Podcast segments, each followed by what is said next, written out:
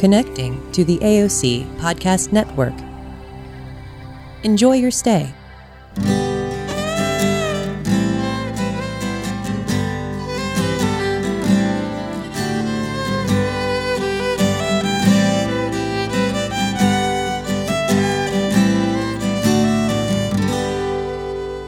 Good morning, or good afternoon, or whatever time of day it is, wherever you are, where you're hearing this podcast. Um, it's called the Le Cadeau Podcast, and today my guest is Madelaine Landry, and I welcome her. She is a friend I met at Pie Day in Scott. so That's right. It's been a while back. Good Friday, Pie Day. Exactly. And uh, that's kind of a, a special place to meet anybody. Mm-hmm. So I have invited you here today. Um, do you know what we're going to do? I don't. This is going to be a wonderful surprise. What is Le Cadeau? What is it about? Okay, so Le Cadeau is the name of uh, a CD I did way back in 1995, but it means in French the gift. Mm-hmm. And so um, it's basically talking about the gift of healing. Okay. But since healing never happens in a vacuum, the gift of healing has to come from your culture or your family or your church or your uh, uh, something from your life. You know what I'm saying? So, so it's the gift of life, the gift of community. It's a whole lot of gifts rolled into one. So, um, I think part of the gift of Pie Day was the gift of hospitality. Yes. And your Uncle Paul Yeah. exemplified that so beautifully by inviting everyone into his home, which is an old bank, right? It is, and he has since he has since died. Right. and his great nephew now bought the bank, as Paul had bought the bank, which doesn't mean anybody's rich in Scott. You buy the bank Just sounds that way. and you live in it. Yeah, and and Uncle Paul, as we all call him, is uh, my first cousin. But he was an uncle to everybody. Oh, he was everybody's uncle. He was so avuncular. He That's was a good so, word for him. He so was, and um, and uh, we would make pies on Holy Thursday, and share them on Good Friday, which is marks the beginning of the Triduum, and the end of Lent, and people would not eat meat, and um, so pie was a day to have a meal without cooking or preparing it on Good Friday before going to work. And His you just said something important to have a meal because I remember asking him, "What about the fasting?" And he said, "So long as it's one meal, it's okay." and the pies you eat all day long, so it was a meal. It's so true. It's so true. So, um, and I think Paul, Paul and I came to know each other, um, in our later years, and uh, He was a gift to you. oh, he was a huge gift to me, as I was to him. It was amazing, and um, and he we brought people to each other. So I met some of his friends, and he met some of my friends, and so um, I invited you here. I don't even know why. Do you know when I, don't. asked you? I don't. We um. no, you messaged me on Facebook and said I do a podcast on healing. Would you like to come in December? And I said, yeah. My semester of teaching will be over, so give me a date. And here we are. And I'm sure whatever happens is going to be a gift. Exactly, because healing is it, it's not just something that happens when you go to the doctor and or someone prays over you. Everything we do is either going to help or, or not help. So, um, so tell me something about healing so we can start this interview. Okay. um, actually, I teach interpersonal communication. And I'm thinking maybe that, maybe something I posted about that might have made you think um, this will be an interesting conversation, and I'm sure it will be. Communication connects people, and I think the gift of healing can only happen when people are connected to their beliefs, like you just said, their culture, uh, some touchstone in their life Right. that's making them search. And without community, communication, uh, that just, I, I guess it, it may happen, but until we recognize it and speak it into being, it, it it's not real to us. Okay, and then talk to me about the fact that words are only symbolic. Well, you know, a lot of times, and I teach this online, I teach it on campus, and I teach it in my business, Listen Here, to um, businesses that want better communication skills for their employees. And I generally start by asking the group, do words have meaning?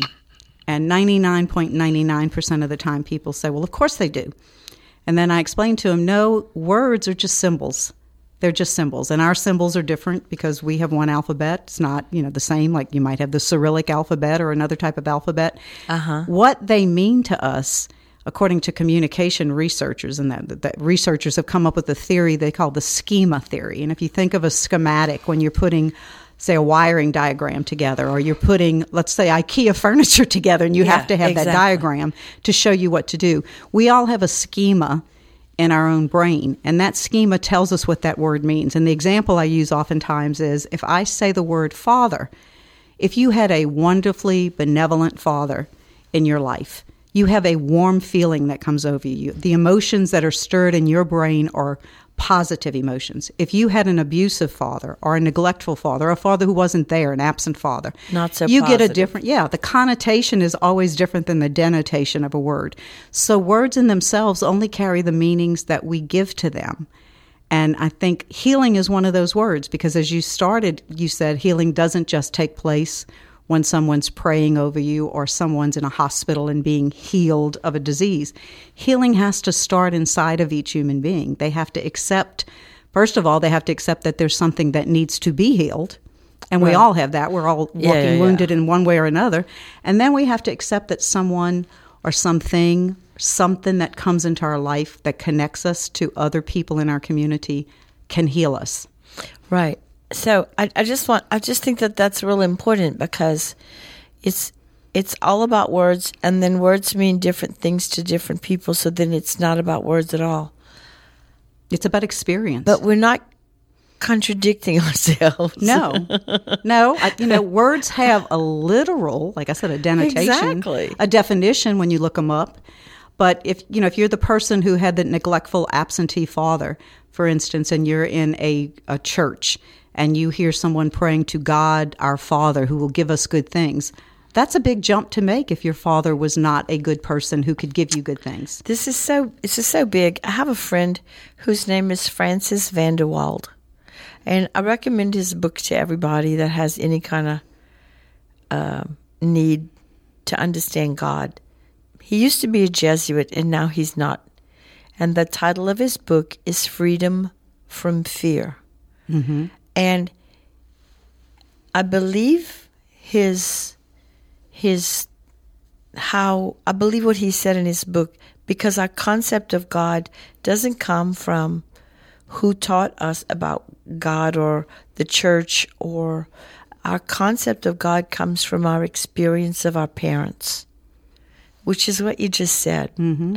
You know, and so What if- happened to you in the formative years? What, Exactly. What influenced you? What it doesn't matter the the faith that that you learned about God through if you even had faith if if you had a church or if you were um, just like in into spirit or or or maybe uh, the native people who have uh, native church that that is understanding God through nature no matter the concept of God we were given, it's our experience of our parents that give us our, our honest concept of God. So that's a big thing. hmm And a lot of people need to be healed because they didn't get the idealistic parent, father or mother or both. Well, and you so you go through life again as a walking wounded, saying, "I didn't get that." Now I was blessed that I had wonderfully loving parents, wonderfully loving parents. They were, were- not wealthy people. My Right. mother finished eighth grade. My father got out of tenth grade, went immediately into the Civilian Conservation Corps, and then uh, into World War II.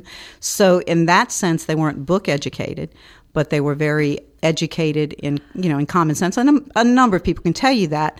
But I say that to say I had this great experience, but I know that there are other people out there who did not, Right. and who either overcame it and re- you know realized early on this doesn't have to define me or define my life from this point forward, or they didn't get healed. Exactly. It's like you know, you, you forgive your parents for having brought their own human experience into your life because how can we live without bringing our own human experience? Exactly. Like, I think my children are going to have to forgive me. oh, let's not even go on that. That's a long podcast, Becca. no, no, no, but it's just to say, so I don't have to be so um, unforgiving for the faults I had as a human being. Right. Because as I as I work on getting my own act together, so to speak, I would never do things the way I did them. But you know, hey, You did what you did then because you knew what you knew then. at the time, it was so the best I could do. So Exactly. How did you move from New Orleans to where you live on a farm near Lake Charles? It's funny. Um, we live actually between Fenton and Kinder, and I've had people that are native to that area look at me and ask that question. One lady in particular said, People leave here and go to New Orleans. They don't go the opposite direction. But I've been moving west since I was 18. It seems like I got out of high school. I married my first husband at 18. We moved to Laplace and then to Gonzales, and then we divorced, and then I moved to Baton Rouge, and then I moved to Lafayette, and I met my present husband, and we bought the farm, not in the sense we bought the farm, Exactly. but we bought a farm, and um, it was in 06, and then we moved out there in very end of 2009. So I remember the first time walking out there to look at the property, and there were cows on the on the property that belonged to someone else, and I said, "Are these cow patties going to be here all the time?" he, he said, "Well, they don't really have flush toilets for cows. What did you expect?" so it has become a part of my life now. You know, for what eight years now, going on nine years that we've lived out there that I had to, I wanted to move out there. Don't get me wrong. I wanted to. It seemed like a great adventure at the time, but I had to get used to a number of things because it is not the city. And Really? actually, I grew up in Algiers, which is not the city of New Orleans. So, in a lot of ways, it replicates my growing up because we lived in an area that was surrounded by woods until development started. Exactly. And so I hung around the canal banks, you know, chased down my little brother who was collecting frogs and snakes and lizards. So it's almost like returning back to that in a lot of ways, but also learning to really appreciate the beauty of Southwest Louisiana because it is different. It's not you know, mountains. It's not the lake. It's it's it's just it's got its own type of beauty. So that's how I ended up out there. Wow. So when you um, moved, or you had your childhood in in in the country, at that time the city was the country. We had more country everywhere when we were little than we have now. Yeah, I was actually in the French Quarter this day last week visiting with friends I went to high school with 44 years ago. And the high school doesn't exist anymore. It was St. Joseph High School off of Tulane Avenue. But we were laughing because in the French Quarter, at the, the gate, I guess, across the street from the St. Louis Cathedral, Mayor Victor Schiro in the 60s awarded the first one dozen permits to artists to sit in the Jackson Square area and paint. Wow. And my mother's father was one of those artists. Wow. So as children, we would actually ride our bikes in Algiers, get to the ferry landing, cross the ferry on Canal Street, get out, take our bikes, and go visit my grandfather, and come home. And my mother would say, "Where have y'all been?" And we'd say, "Oh, just riding bikes." She never knew we were cross. And and that memory is so special to me. What did you call your grandpa? Papite. He I was French. it. Papite. We had Papite and Mamite. I love it. So, did you know or understand anything about healing either in Algiers or in New Orleans at the time, aside No. from going to doctors?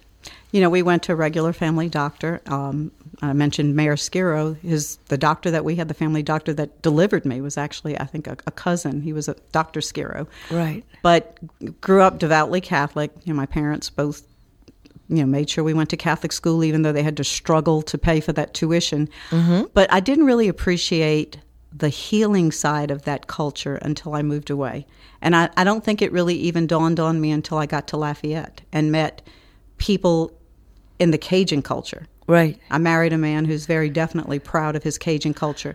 We went to Nova Scotia a year after we were married, and Wow. it, I did not even know until then that my mother's grandmother, my maternal great grandmother, was a Picou and was part of the family that one of the families that were participating in the Le Grand Dérangement. Right. I didn't know that till I got home. My mother was deceased by then, and I contacted a cousin of hers who's still alive in St. Mary Parish, and I said, years ago, I remember you doing some kind of genealogical research on the Picou family. Send me what you have. And it, it brought me to tears when I opened up her letter because we were mar- Picous were married to Landrys, to Boudreaux, to Thibodeaux. They were all part of that culture. And it was the sudden sense of almost like the spirit consuming you and saying, This is your culture too. You just didn't know it until it was time for you to know it. So, did you figure out how you related to your husband, who is now a Landry? Some kind of way, I'm sure we are. And I'm sure. I just my daughter married a Picou, so it's like That's know, it scary, but it's okay. on. But uh, and my dad's side of the family were you know were German. They were German people from around the city, uh, Audubon Park area in New Orleans. So that was a, a different culture, but that was the culture I was more comfortable with. And again, did not know until a friend of both of ours, I know you know well, Dr. Barry Ancelet. Uh-huh. I broke my hip in 06, right before I was finished with graduate school at UL. And he, he gave me a book while I was still recuperating called The Germans of Louisiana. Yeah. And it wasn't until I read that book that I realized how strong the German culture was in southwest Louisiana. Because Yeah. it had always been just something in New Orleans for us. right. But it's, yeah. Yeah, so we, it's just we are a mixed breed. We definitely are a gumbo. Totally, I totally, mean, that's, totally. that's probably an overused metaphor, but it's just because it fits. it, it works. It, It, works. it, it does. It works. So, and even the communication path. You know, I look back and you talk about healing. Uh, one of my students asked me, "What got you interested in interpersonal communication?" Which really is just communication between two people, maybe three, but not small group, and not you know more one on one. exactly. And it's interesting because I was separated from my first husband in 2000, and my daughter was in a horrific wreck the day I got the key to my first apartment, my you know my first independent Wow. apartment. I get to the hospital, found out that her best friend had been killed. Rachel survived, but just barely. And of course, she couldn't live with her dad because she was so, you know, broken ribs, broken pelvis, just so broken, Broken. that she needed someone who could take care of. her. And it just so happened the apartment I got was three exits on the Interstate 10 from the hospital where she was, where she'd have to go back for subsequent surgeries, et cetera. So I had already signed up to take an interpersonal communication course just as an elective. I was heading for my poli sci uh, bachelor's degree. And I, I contacted the school and said, I can't take it. I'm going to have to drop the course because this happened. And the teacher said, You know what? We can do this because, of course, this is pre internet day. She said, We can do this as a correspondence course, which is a term I'm sure that no one uses anymore. Exactly. And it was a book that talked about interpersonal communication. She said, I want you to look at one special relationship in your life as you do this, and you can take up to nine months to finish it. And I used my daughter because our relationship was very um, hot and cold. I mean, she, poor thing had been through the the worst trauma anybody can experience. She was angry with me because her father and I were separated. So it was a, a year or nine months of really testing the communication in a mother daughter relationship. But fast forward to I graduate with my bachelor's in 04 from UL, late learner, but I finally finished. And I went back to grad school and I thought, you know, I'd really like to take communication again. The same book that I used when I went to LSU, which was in its sixth edition then, was in its 10th edition when I went to grad school. And so that I ended up in that major. And now that same book, Interplay by Dr. Adler, is in its 13th edition, and that is the book that I teach from. And I still have all the lessons that I mailed as a correspondence course that maybe one day will turn into a book. But the way life works when you look at it as these are not isolated incidents. It's they- Exactly. They, have to be tied together, and you have to look for what's the commonality here? What Right. connects?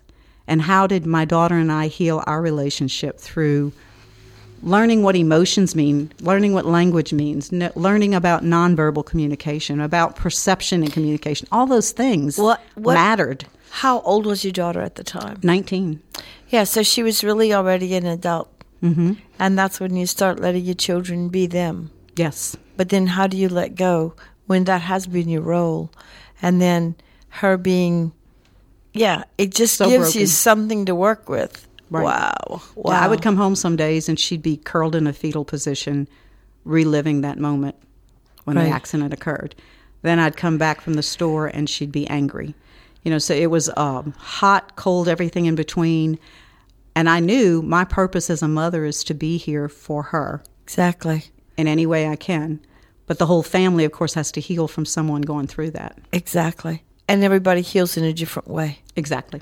You know, point. and Yep. so that course was a tool of healing for you. Mm-hmm. So I can understand why you would say that communication is healing it is. Yeah. because because it is.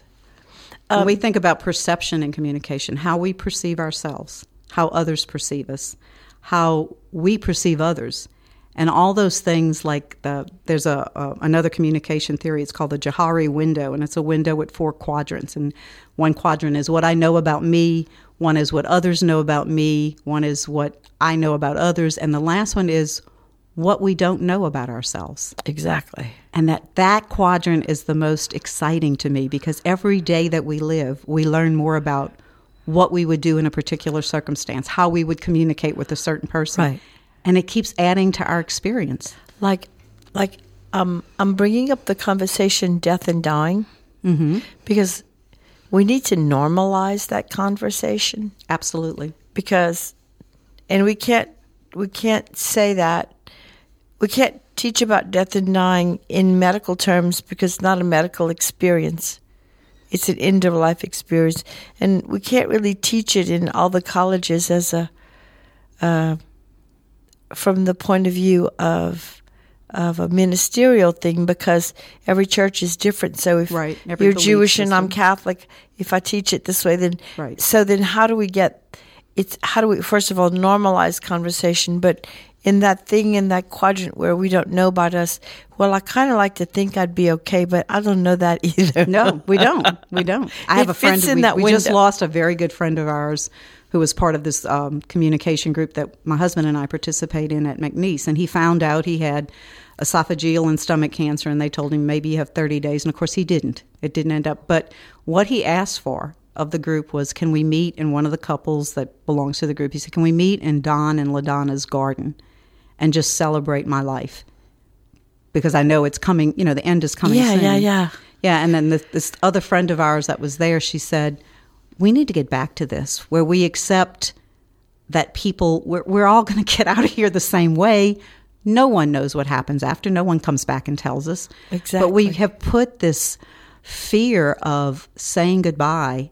And it's it's a human thing, like you It's said. We, we want to believe that we're going to be okay, but some of us, our life ends instantly, and some of us know about it beforehand. Exactly. But it's not necessarily medical. So we've taken healing and done the same thing with it. We can't. So, how can we normalize the conversation about healing? Mm-hmm. Um, are you familiar with StoryCorps? Yes, I love StoryCorps on NPR. Okay. So, um, I, I did that with my son, you know, and so he and I were there, and, you know, we need to be comfortable, and, and there was a tech in the room, right? Mm-hmm. And um, my son is a musician, and all of my children are big people, if you know what I'm talking about. They have big things to say and big ideas, and uh, I didn't realize how brave I was to ask my child to ask me stuff, right? And so he began by talking about my father's death when I was 12. My father died from suicide. And then he got into the healing thing. And then we're really good with left handed compliments. Are you familiar with left handed Oh, compliments? yes, indeed. Well, you know, like mom. or ass backwards compliments, Oh compliments, yeah, as we call them. Like mom, you know, you're not exactly the best housekeeper, but when somebody's dying, you know what to do or say or what. And I'm like, There's you a know, kernel of compliment. there's a there. big compliment in there. But then in that moment, because he had brought us to the com- the concept of healing, the technician said, "Can I ask a question?" Well, like I'm going to say no. I mean, really, you could just delete everything we just did if I say no. But technically, he's not supposed to be there or Right. in our conversation. But he was like, he was so with us, right? And so he looks at me and he goes, "Well, if if people are gonna die, I, I thought you were a healer. Why do the people die, or something to that effect?" Mm-hmm.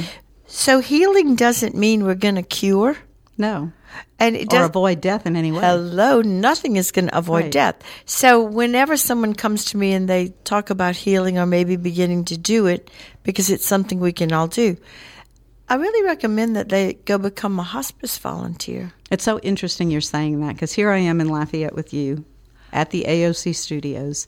And in 04 through 06, when we still lived here in Lafayette, I actually had a show a 30 minute talk show on Acadiana Open Channel. You're right.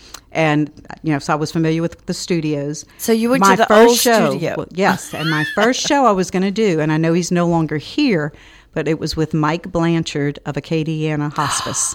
Yeah. And he moved on to a hospice, I think, somewhere up in. No, but he moved back. Oh, he did move back. Okay. Yeah, I don't okay. know. Well, when I go to talk to him to prepare for the, the you know the, the TV show, the first thing he mentioned was how people would come to him and say, "How can you do what you do? It's got to be so morbid and sad." And and you know, Mike, Mike didn't have a morbid spirit at all, and he said, "What I always tell people is when 9/11 happened, I was scheduled to go to a conference that same week, and then 9/11 occurred." So when I went to the conference, what I was going to say, I threw out, and this is what I told people. Imagine those people who went to work that morning of 9 11 thinking, I'm coming home tonight. They may have left in anger, they may have left impatiently, they may have left, you know, in, in all kinds of negative or positive ways.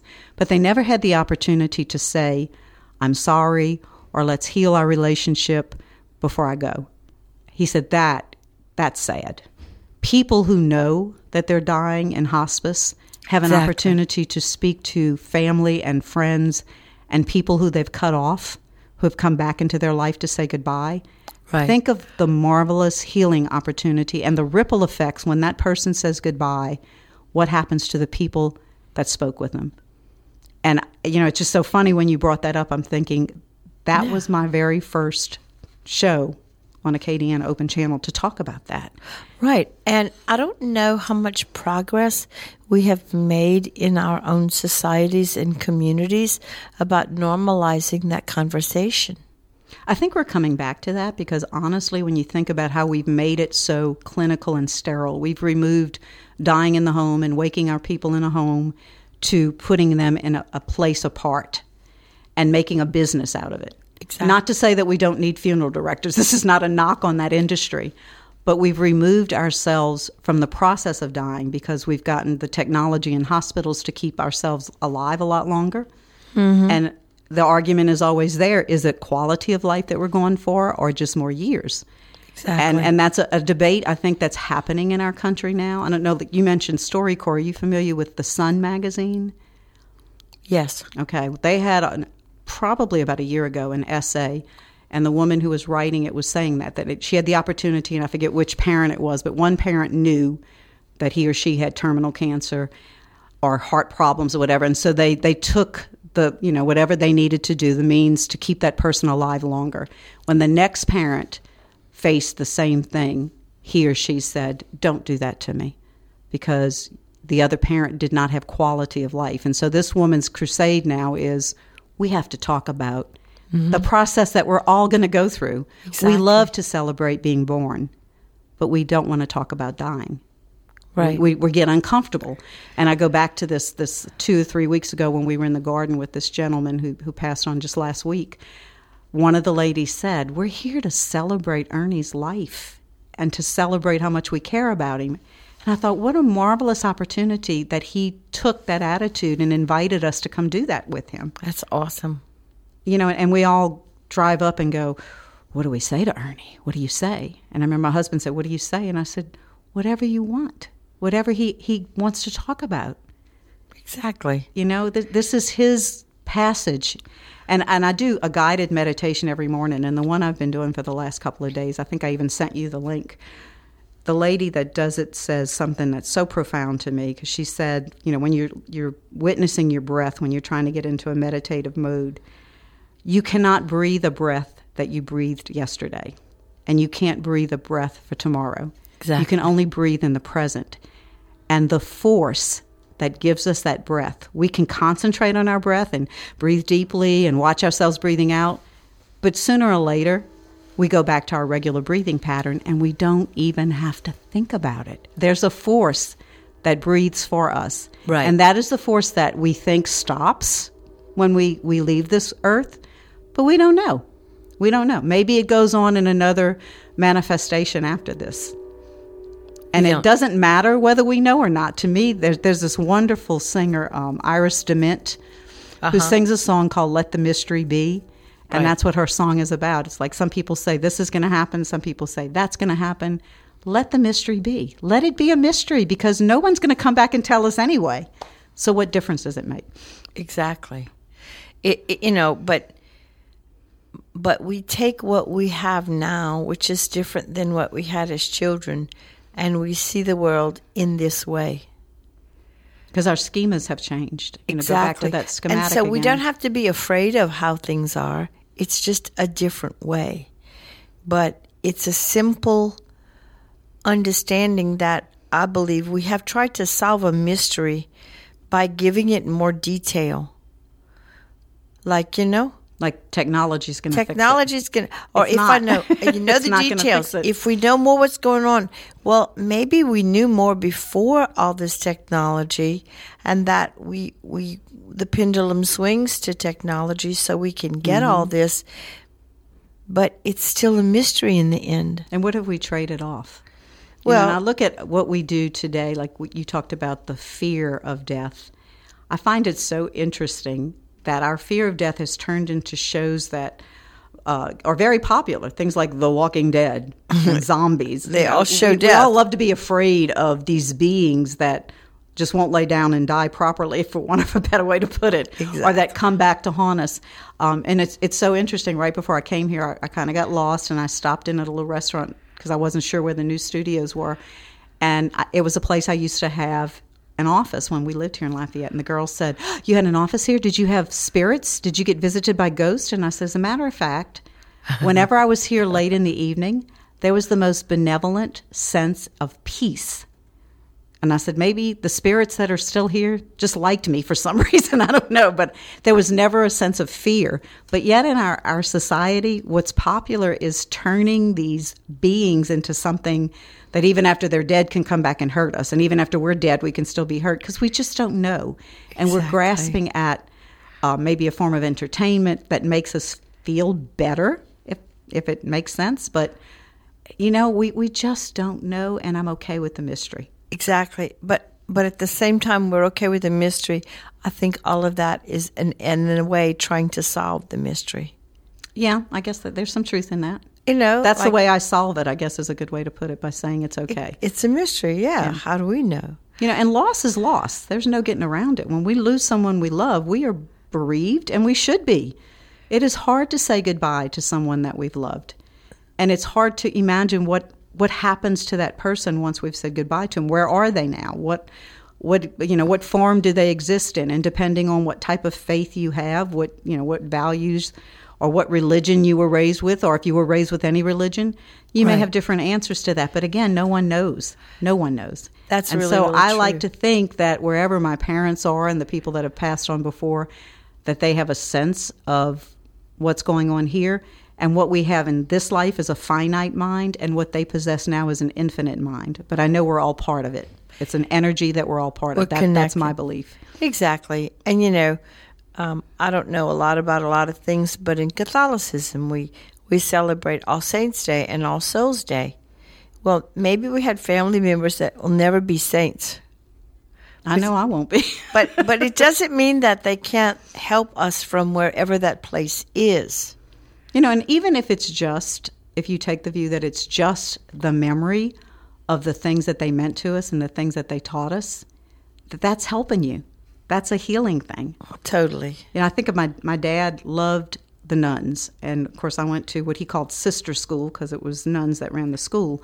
And mm-hmm. no matter what you did, no matter what defense you had for what you did, for whatever infraction you had, my daddy was going to take the nuns' side because they were the nuns. Well, in those days, they took teacher's side. Exactly. They don't do that anymore. But okay, go ahead. I'm with you. But I remember him telling me one time because I questioned. We had a girl that was a couple of years older than me that went into one of the cloistered orders, and I thought, what good is that? You know, you, you separate yourself from the world and you're just praying all day. And I remember my dad said, you know, Madelaine, we don't always have time to pray. We're rushing around doing our thing. And he said, Isn't it wonderful to think that there are people that are on their knees praying for us and about the world and about everything 24 hours a day, seven days a week? And that's what the nuns in these cloistered orders do, or monks in a monastery. That's what they do. And I thought, you know, that is a nice way to think about it that nonstop, there are people out there who are asking for healing, whether we're aware of it or not. exactly. for That our is a own nice thought. highest good. That's like way cool. Mm-hmm. So, is there anything? Now we seem to have gotten to death and dying, which is okay with me. You took us there. That's why it's okay with you. I guess, but you know, uh, it was just a suggestion I had to be able to talk about healing. That it's not going to solve everybody's problems because oftentimes people will know the doctors can't do anything, and then they go in search elsewhere mm-hmm. for what the doctors couldn't do, like some kind of magical thing, like. Like, can I throw away my crutches after I see you? And like, well, not necessarily. I, I just wanted to make it be not so the answer to everything. It's a it's an addition to everything we do. You do healing and you go see the doctor, mm-hmm. or or um, it's it, And you know what we're doing right now, communication. We we started the show off with that. Talking about anything is therapeutic. way. It has its healing Way. power because if we're not allowed to express ourselves verbally, even non-verbally, we we hold things in. You know, to use the the therapy terms, we internalize things or we project things onto the future. We all do these things, and to have even one person in your life that you can pick up the phone or write a letter to or you know in social media email or send a message to one person who says i get that. Or one person who says you know what becca? You're all wet on that. Let me let me tell you how i feel about it even just one person in our life that's a sounding board. Right. that's such a healing thing to have and we we tend to think about it this time of the year. It's the christmas time of year and we write christmas cards and we happy holidays to each other and we think about how much it means to have family and friends. But all year long without those people in our lives that one person that we can turn to and say could you just listen to me for a few minutes I mean, our life would not be as healthy. And the word healthy, of course, has heal at the beginning of it. exactly. And I think in that respect, we know words can hurt. You remember the, the little thing we said as kids sticks and stones may break my bones, but words can never Yeah. hurt me. And we know words can hurt, they can be devastating. Lack of words can be devastating. The nonverbal, just I'm ignoring you, don't talk to me, that can be devastating. And go back to our childhood, as a child that doesn't know what these things mean or how to process it, that impacts our life for the rest of our life if we were ignored or we were belittled. Do you you know, so communication is just so integral to being human. And we even talk about our animals, you know, talking to our dogs, talking to our cats, talking to our pet pigs if we have one. And plants. plants. Yeah, th the the living things that we've surrounded ourselves with that mean something to us. Isn't it wonderful some days just to sit back with a cup of tea in your hand and talk to your plants? And know that there's some something organic that ties us together. Exactly. Do you remember how old you were when you made your first confession? Sure, I guess I was 8 cuz I was in second grade. Okay, so this is about words and perspective, right? And so, You're not going to ask me what I confessed. no, I'll tell you what I confessed. I don't. I, I, I did not go to Catholic school, but but I was raised in in the church and communion, confession, and catechism, the whole.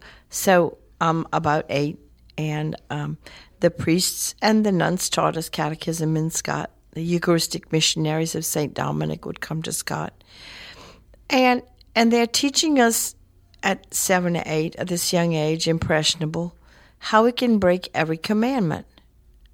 Right? no, but they do that so that you can They have do. They do. so that you can have a good examination of conscience. right. So I knew how to break every of the ten, every one of the Ten Commandments. So my first confession, I told Father Fournette, who was a priest in Scott but originally from um, St. Martinville, that uh, that I had committed adultery. And, And you're not alone. So many people have that story. So then he says, "Well, how?" And I'm thinking to myself, "Well, like you taught us this. Why are you asking me how I did that?" You know, and it didn't matter which number I picked. I picked six. What can I say? you know, Did it 6 times. I, I did no no no. I, that was the sixth. Oh, that was the sixth commandment, But okay. but but it was but it was about Yeah, it was just pick a number because Yeah, I because- confess something. you know, it was disrespectful, whatever. Right. I don't know how to covet, so I must have committed adultery. Well, I That didn't know be- how to do adultery either. Is the whole point. But but then he asked me how, and I'm like, well, you know, y'all taught us. Why are you asking me how? And then I remembered I told him impure thoughts. And you didn't even know what that was at seven or eight. That was adultery for me at seven or eight. I mean, I had a friend tell me that she thought adultery was trying to be an adult. So and everybody is, at seven or eight wants to be older than what they are. So. this is the power of words, Absolutely. or or the misinformation Mm-hmm. of what we don't understand at any age, and it, it doesn't really matter. I'm I'm I'm making an effort to bring humor into how can we explain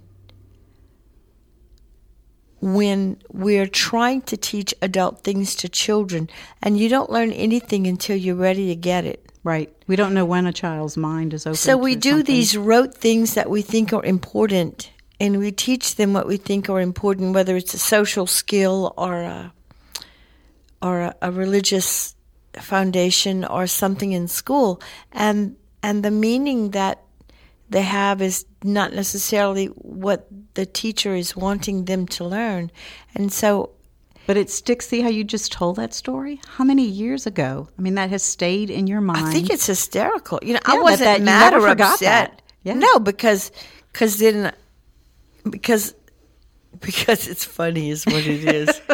you know, Oh, my funny story from them is you remember the Baltimore Catechism had a picture of, oh, it was like containers of milk, glass bottles of milk. And your soul without sin was a bottle of white milk.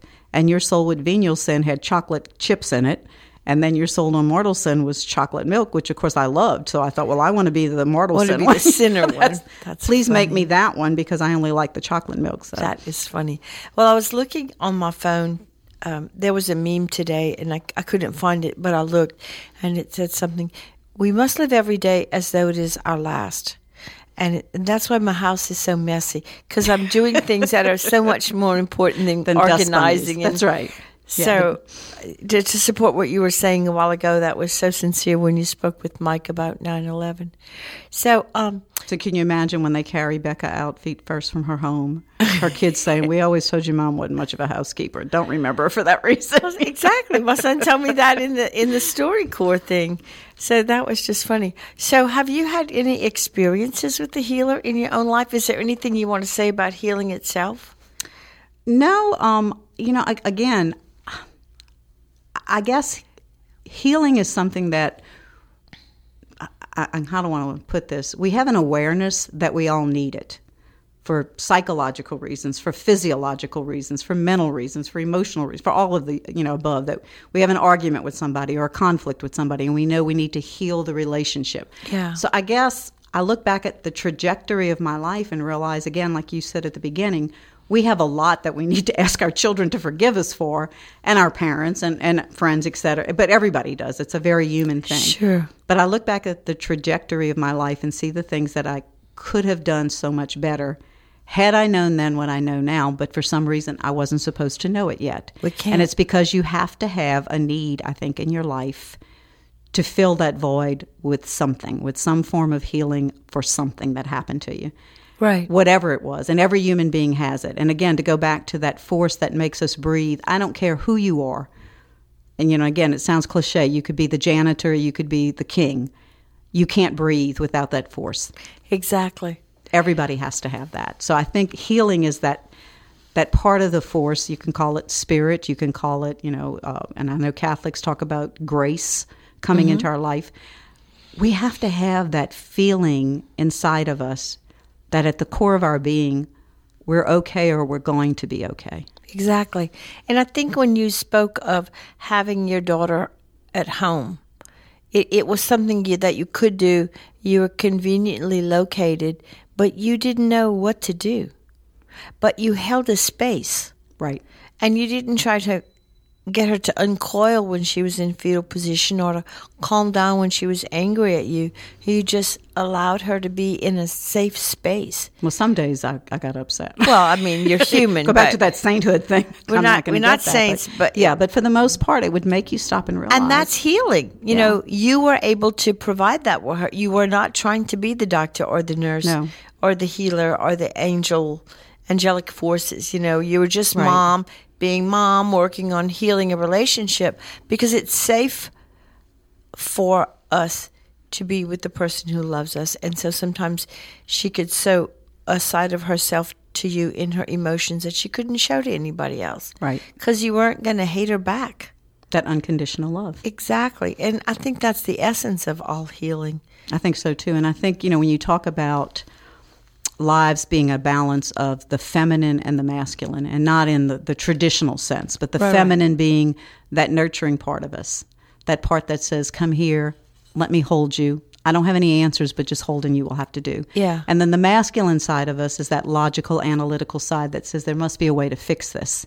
And I think if we don't have a marriage of both within our being, Right. we struggle. And maybe that's what life is supposed to be is to learn how to be the best of both because there are times when you need that physician's touch, when you need that surgery, when you have to have the gallbladder removed or whatever.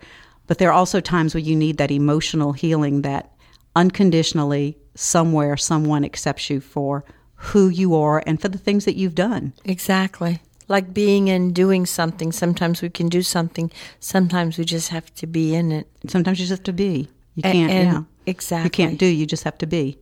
Wow. Well, I think that on that note. Oh, can I tell one more story? Oh, yeah, sure. This is this is a funny story. You, you wanted to inject a little humor.